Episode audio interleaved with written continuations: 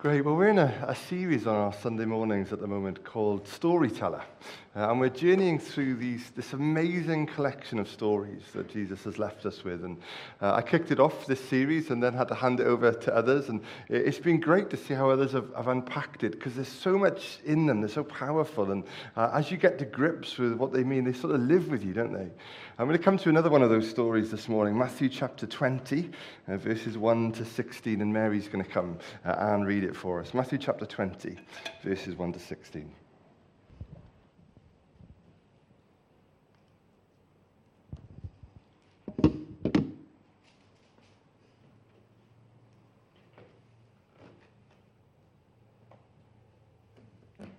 Mask off, glasses on. There's so much to think about.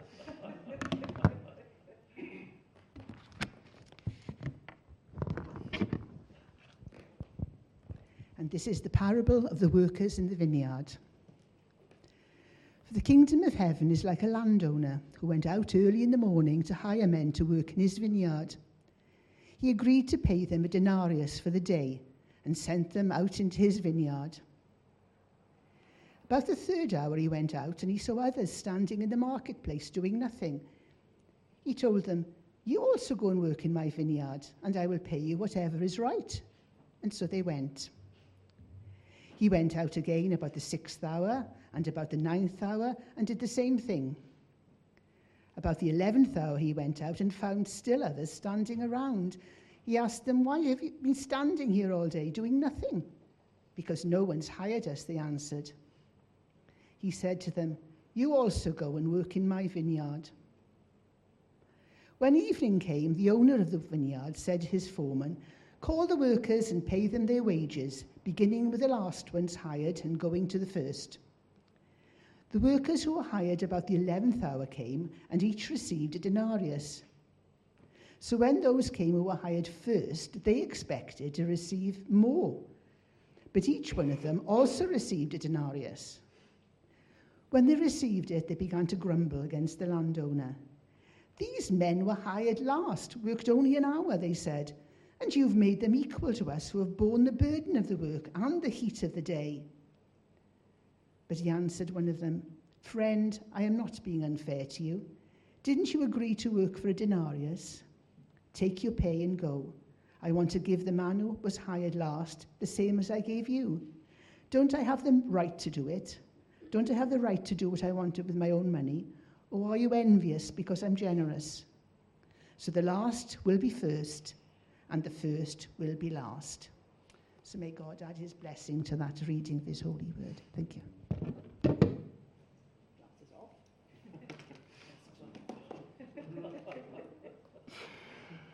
Thanks, Mary. You do have to make quite an entrance now, don't you, just to do a reading? It's amazing. Not you personally, that wasn't, no, generally. Amazing story. We're going to dive into this in, in just a moment this morning. I don't know if it's one that you're familiar with uh, or not, but such a powerful story. It cuts right to the heart of, of something, not just back in the day, but something in me and something in you. And of course, it, it contains those words the last shall be first, and the first will be last. So, just for a quick moment, uh, please don't get up and, and, and, move, but just with the people around you, uh, just have a chat. What do you think that means? What's the first thing that comes to mind when you think of these words? The last will be first, and the first will be last. I'll give you a couple of minutes to do this. If you're watching uh, online, if you're on your own, perhaps you just want to think about that. If you're able to, you might want to type an answer uh, in the chat bar or, or, on WhatsApp. We'll credit you if you get the answer right. Uh, or you might want to share this moment uh, with others if you want to. Uh, but just where you are, just with the people around you, behind you, in front of you, wherever you are, what do you think that means? Take two minutes to have a chat.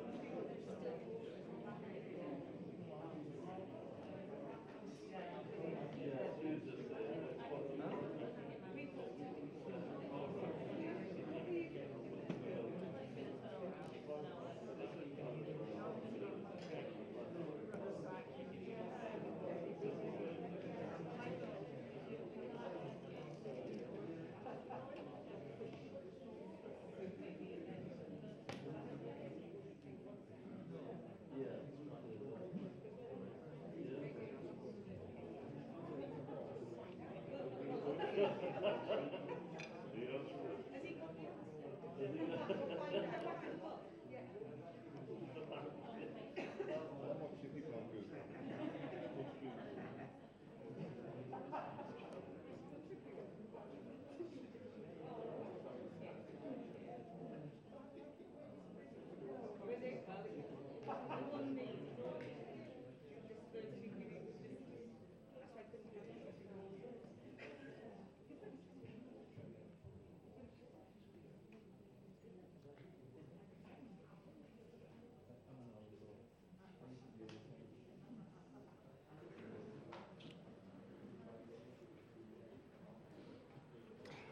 This side's gone quiet very early, so that either means they've got it, just nailed it straight away, or they're trying to overhear somebody else's conversation.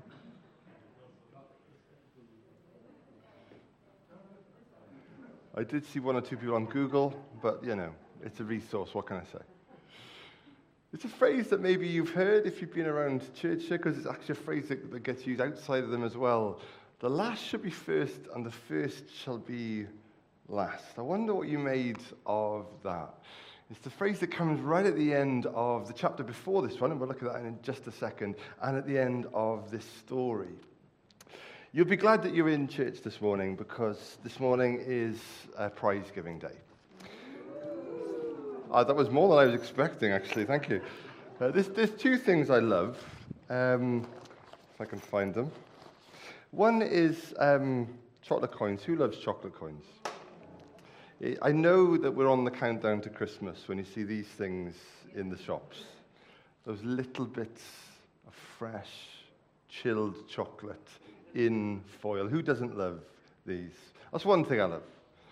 Another thing I love uh, is punctuality. I really I hate being late. I love people who are, who are early. love people who are early for stuff. Yes, it is. Thank you. She's freely admitting Amy doesn't know how to use a clock. But Somebody was here really early when I got here this morning. James was here really early, and there was somebody else who was really here, here really early, and that was Ken opening up. I'm going to see who's going to be really honest now. James, were you here before Ken, or was Ken here first? You were here before Ken, James. Come and come and get your come and get your chocolate coin. Come and get them. James, keep it going. It'll take him a while. Keep it going. Keep it going. Keep it going. Thank you, thank you, thank you, thank you. Actually, James, sorry, sorry, come back, James, come back. Just, just, just stand there for a second, because perhaps you're thinking, that's not very fair. He, he runs the sound desk. He's got to be here. No, no, you keep him for a moment.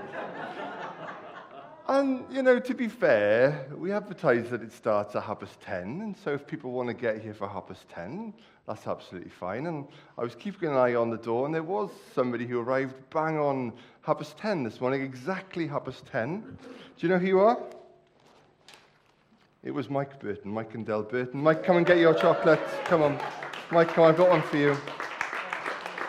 There you go. Keep it going, keep it going, keep it going. There you go. you are aware there's no watch there, aren't you? Yeah, there you go. Thank you. Are you count? Yes, I thought you might do that. Yeah, yeah, fantastic. Uh, actually, before you go, Mike, before you go, that's, that's probably not very fair either.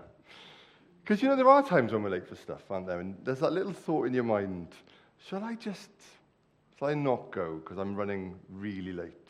And so to be late and turn up anyway is really brave, isn't it? Who was late this morning? Pop your hand up for me. Who was the latest, do you think? Who was the last person through the door? Ilona, come and join us. I knew it would be you. I knew it would be. I didn't really need to ask. Let's have a round of applause for Ilona. Fantastic. Keep it going. She's got the furthest to come. keep it going, keep it going, keep it going. There you go, Ilona. Fantastic. Thank you. Uh, perhaps not untypically, she took the longest to get here.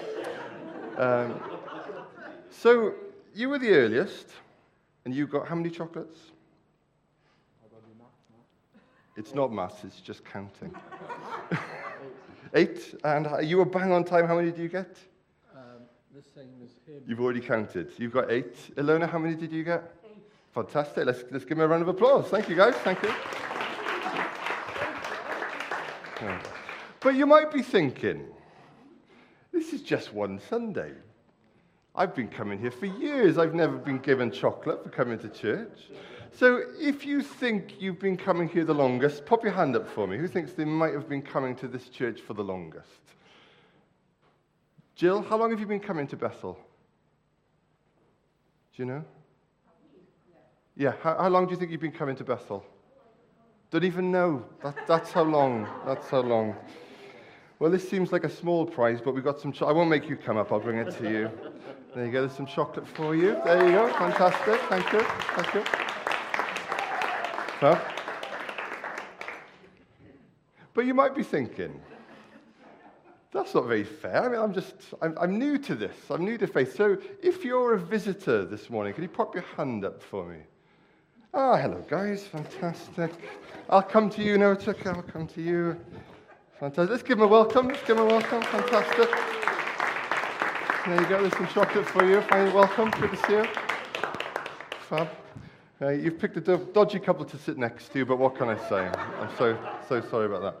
But you might be thinking, hang on, that, that's not very fair. So they got one just because they were visiting, and she got one because she's been here the longest, and they got one for being here early, but they were on a rota, and they just happened to be on time, and somebody got late and got rewarded for that. It's interesting, isn't it, how sometimes in life we're happy with what we've got until we start to notice what someone else has, and we wonder, is that fair? Am I getting a fair deal? Am I getting what's right, what, what is owed me? And Jesus tells this amazing story. Uh, it's called the, the parable of the, the tenants, or some people have called it the parable of the wages. Uh, and we're just going to journey through this, this story together. So there was a landowner, and he went down to the marketplace to look for some day laborers. Now, straight away, there are two things about this. There's one thing that is very familiar, and then there's something that's very unfamiliar. So, the familiar part that everyone would have known about as Jesus was telling this story is that there's a time of year, it's called harvest time, when it gets really busy on the land, particularly for vineyard owners and, and farmers. And so they will often, at this time of year, require extra help. But it's hard to predict. You don't know how much you're going to need, you don't know how long for.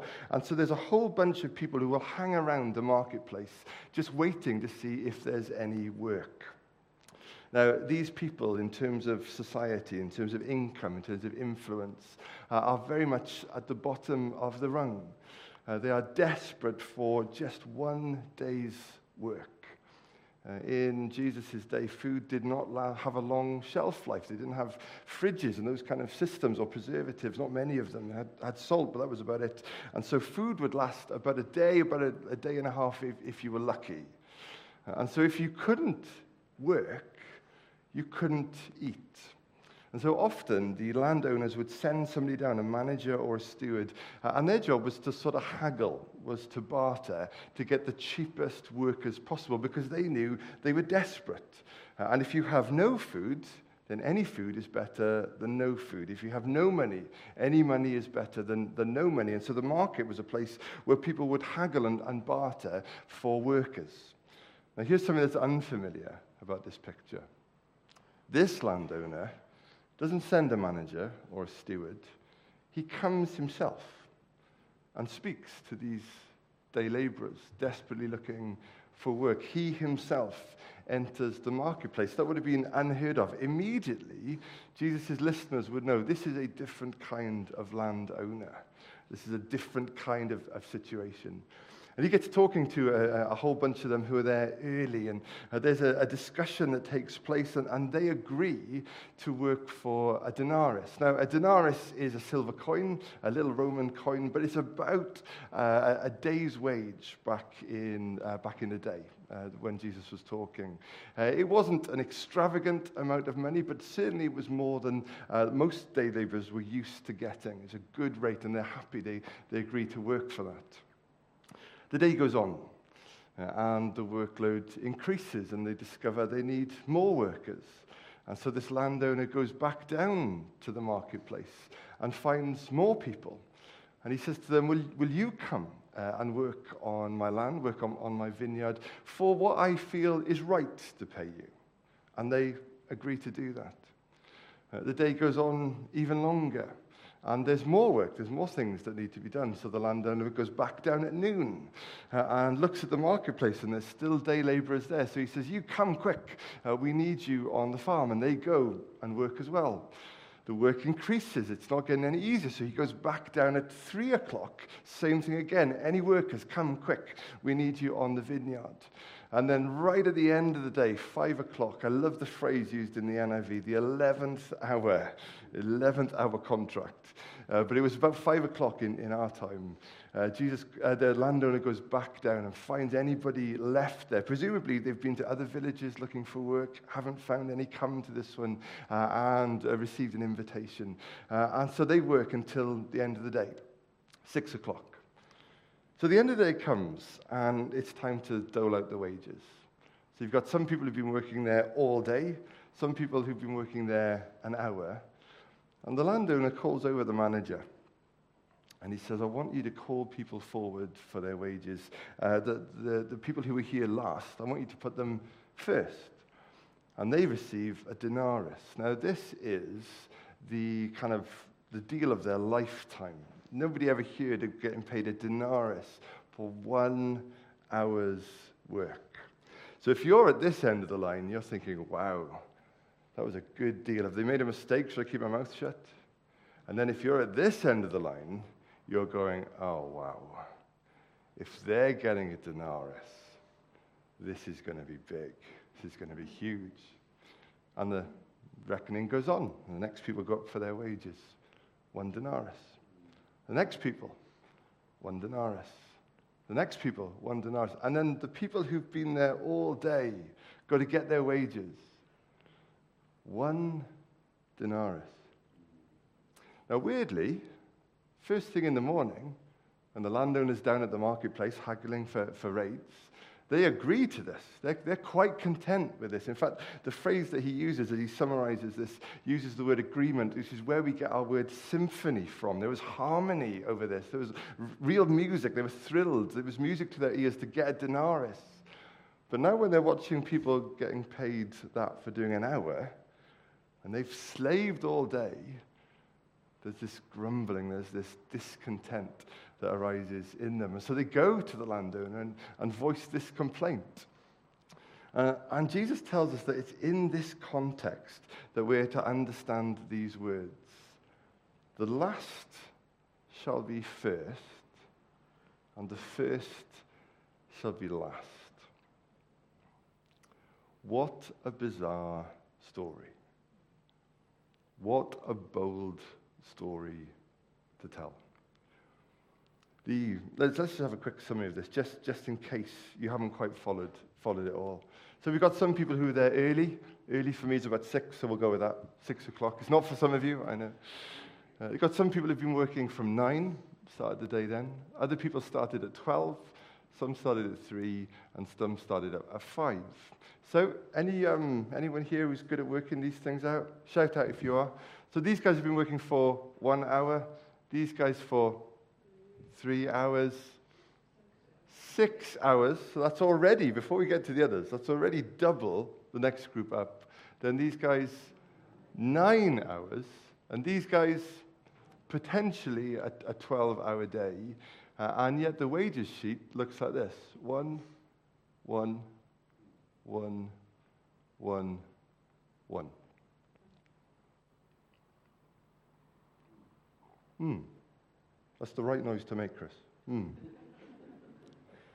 How many of us, if we're honest, start to get a, a little bit of symphony, symphony, symphony, sympathy? That's the right noise to make. Sympathy for those who are grumbling. Look at it. It's ridiculous. Can you imagine Tim, our treasurer, can you imagine, right, the scandal if we announce we're just going to give everyone, no matter how, how many hours they work, the exact same? Can you imagine? Stop smiling. You've got a mask on, but I can tell you're smiling. It's not an idea, okay? It'd be scandalous, wouldn't it? The wage gap that we see in our society is a huge issue. It's, it's a justice issue. One of the things that's interesting about this story uh, is the phrases that are used to kind of bookend it. To one group of workers, the second group of workers, the landowner says, I'll agree to pay you what is right. And then at the end of the day, when people come and grumble, he says to them, I've done nothing wrong. So somehow this is a story about right and wrong.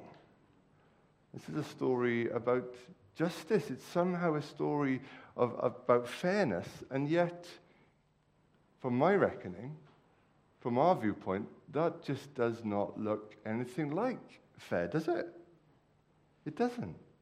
Why is Jesus telling a story about his fair and just God and using a landowner that to us seemed unjust and, and unfair and not good? So these are the words that Jesus puts in the, uh, in the workers' mouths. Those who you were hired last only worked one hour, they said, and you have made them equal to us, uh, who bore the burden of the work and the heat of the day. Money does something to us. The problem is not the amount of money. The real issue is what they think the money means. You have made them equal to us. Somehow along the way, money has got this way, hasn't it, of getting a grip on our hearts. Uh, the more you have, the less you want to give, the more you feel you need to hoard and, and, and keep. And it, it, chips away at that generous part of us that wants to give and serve and, uh, and bless. And somehow, so there are times when we're prompted by a situation to give, and a little part of us thinks, hmm, can I give that up? Can I let that go? And the problem is not the amount of money, the problem is what the money means to us. It's fascinating that this story comes right after the story of the rich young ruler, a man who, who came to Jesus wanting to know how to live a good life. Jesus asked him a question well, what's in the law? How, how, do you read it? And he reels off a whole list. To, to be fair, it's quite impressive, his, his memory. And he says, I've kept all that since my youth. What have I got to do? And Jesus looks right at him and right into his heart and says, There's just one thing. Just any fans of Columbo? Do you remember that moment where Columbo seemingly was bumbling his way through a situation? And he'd turn around and he'd go, Just one more thing. I don't know where that came from. I'm so sorry. Jesus turns to this man and says, Just one more thing. Just sell all your possessions, give to the poor, and you'll have treasure in heaven. And the man's face drops. There's a real interesting phrase that Matthew uses to record it. It says, He could not do it because of his great wealth. That's interesting, isn't it? He couldn't give away because he had a lot. Ouch. Couldn't do it. And Jesus watches him walk away and is heavy, he's heartbroken. He, he loves him as he walks away. And the disciples kind of gather around Jesus, and as Jesus watches this happen, he says, It's easier for a camel to enter the kingdom of heaven, uh, to go through the eye of a needle, sorry, than for a rich person to get into the kingdom of heaven. And so the disciples kind of realize the magnitude of this and say, Well, who then can be saved? Jesus says, Well, with us, with humans, it's impossible, but for God, nothing is impossible. And then Peter looks at him, and there's a really interesting thing that, that, that Peter says. Peter says, Lord, we've given up everything to follow you. What will there be for us? Isn't that a strange question? They've just seen somebody, a rich young man, a successful person who cannot walk the way of the kingdom, cannot give up, cannot let go. They've just seen him walk away. And Peter's first response is, What will there be for me? And Jesus says, listen, at the great renewal of all things, the great reversal, you'll sit on the thrones, you'll, you'll judge over the kingdom. People who have given to the kingdom will receive from God, will be given to. And then he says, and the last shall be first, and the first shall be last. As I've been reading that um, this week, it's really struck me that the way that I've thought of that, and that's why I wanted you guys to, to chat it through, uh, is that I've often imagined that the, the first are the rich and the powerful and the influential, those with status and importance, basically, not me. And then there are the last, the poor, the forgotten, the oppressed, the neglected, and if I'm honest, I'm not one of those either. And so, this phrase, if we're not careful, has nothing to do with me, really. It's part of what God will do at the end of the age to, to balance the books, to bring justice to his world, and that'll be great. And those of us in the middle won't really move around that much at all.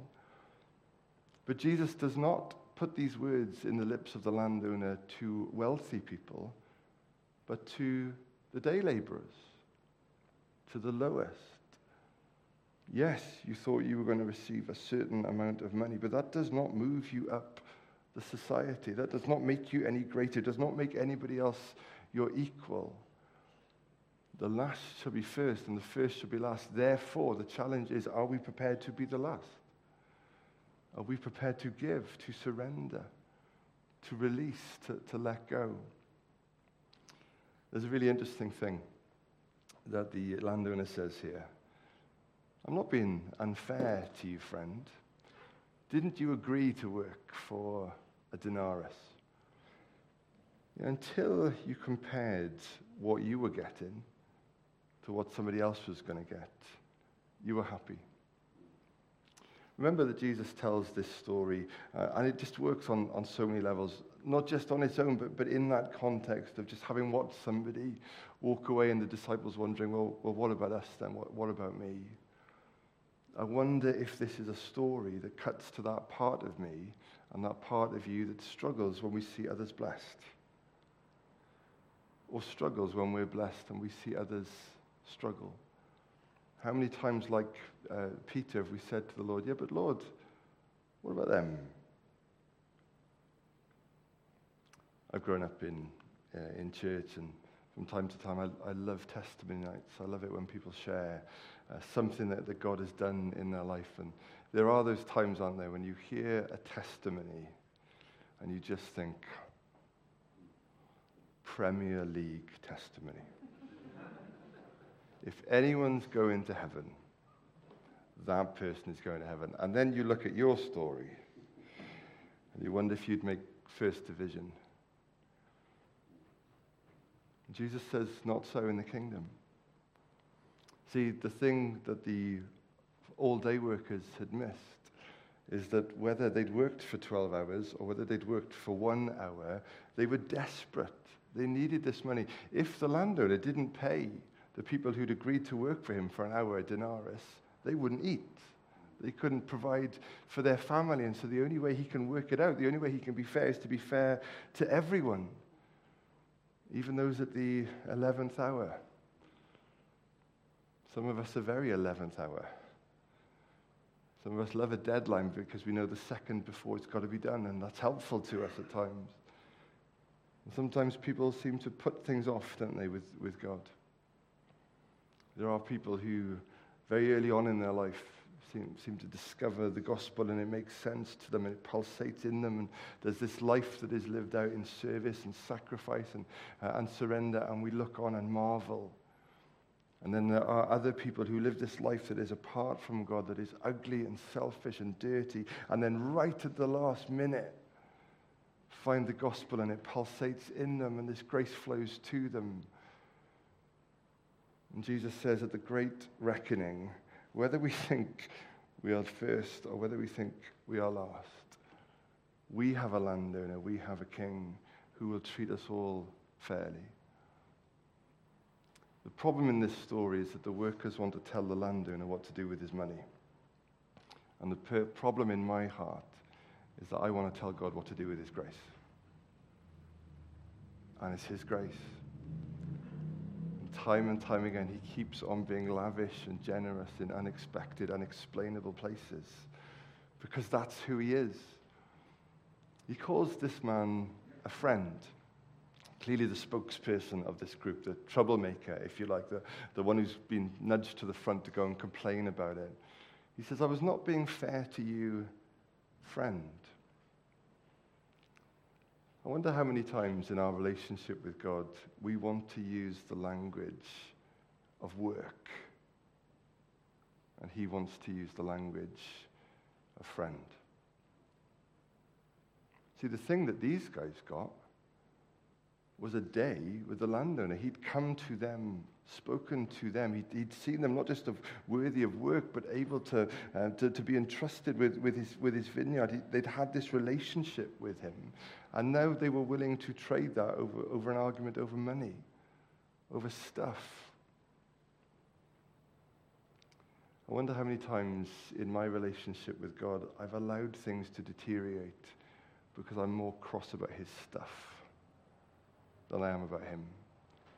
I'm more interested in something I want him to do, something I want him to give me, something I want him to release, rather than he calls me friend. I remember reading a, a diary uh, years ago about, of, of a young woman called Agnes. And Agnes, as she read the scriptures, became convinced that Jesus didn't spend as much time as she did in church and spent far more time with the impoverished and with the forgotten. And so she went to her church and said, I, I want to go and serve the world's poor. And they laughed at her and said, why, why would you leave? Why would you want to go anywhere? But she went anyway with no support and, and no funding. She uh, asked somebody, Where's the poorest place in the world? And they took a guess that it was India. And so she went to India, tried to serve there. When she got to India, she asked, Where's the poorest place uh, in this country? And she was told, and, and she went there. And it was rough. Nobody supported her as a young Christian woman in India back in the, back in the day. Nobody wanted her there. Nobody supported her, but she fought.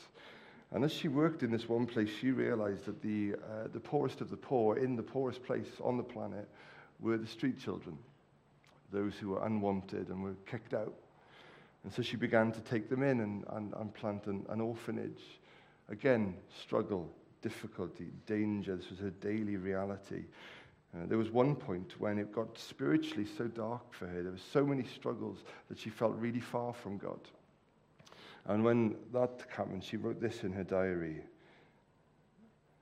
Though you seem far away from me, I will endeavor to love you like you've never been loved.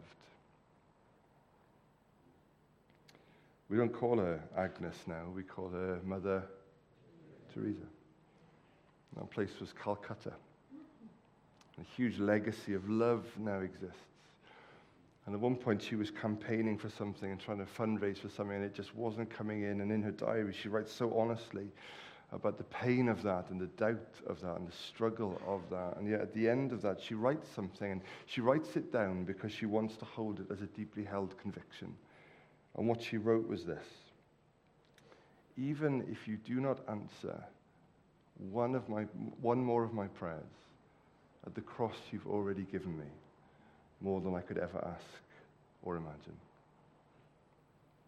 Even if you never answer even one more of my prayers, at the cross you've already given me so much more than I could ask or imagine. It'd do us all good, wouldn't it, to write that down and to read it and to pray it until we feel it as a deeply held conviction. And so, what I want us to do this morning is to come back to the cross, to recognize that we are the desperate. And if we're not invited, we, we can't come. And just simply to receive grace today. And so, what I want to just invite you to do is to bow your head.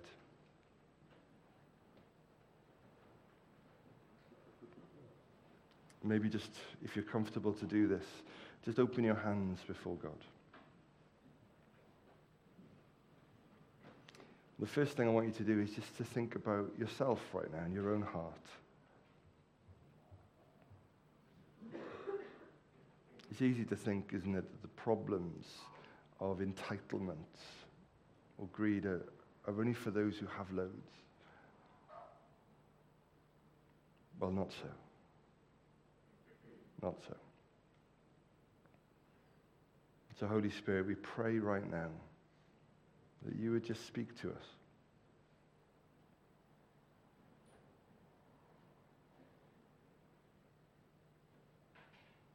In this story, Jesus asks the disciples a question Are you being envious because I'm being generous? And we confess, Lord, that for each and every one of us, envy is a huge issue. comparing. So, Holy Spirit, would you come right now? Just minister the wealth of your grace,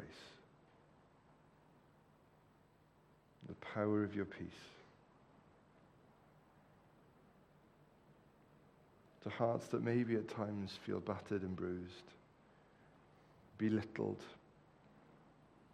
and broken.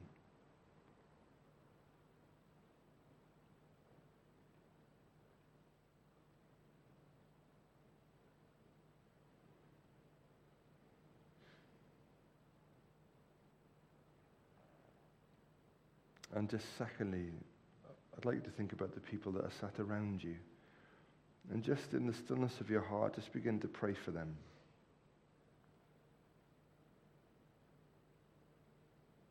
That God would minister that grace to those around you. Perhaps those who've felt the shadow of a Premier League Christian. That they too might know this grace.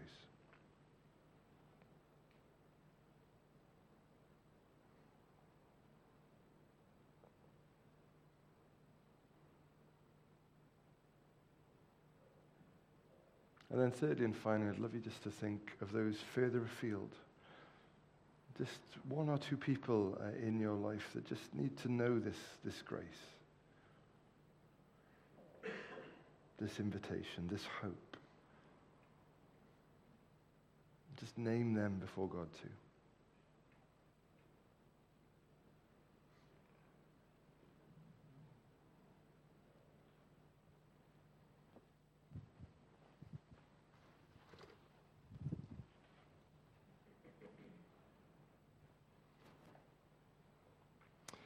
So, Lord, we just pray right now. We're so aware as we read these stories, as we read your words, that our thoughts are not your thoughts, our ways are not your ways. Often, our vision of ourselves and others is not your vision. So, Lord, would you heal our eyes, we pray, to see with fresh grace, to see with fresh love as more and more like you see.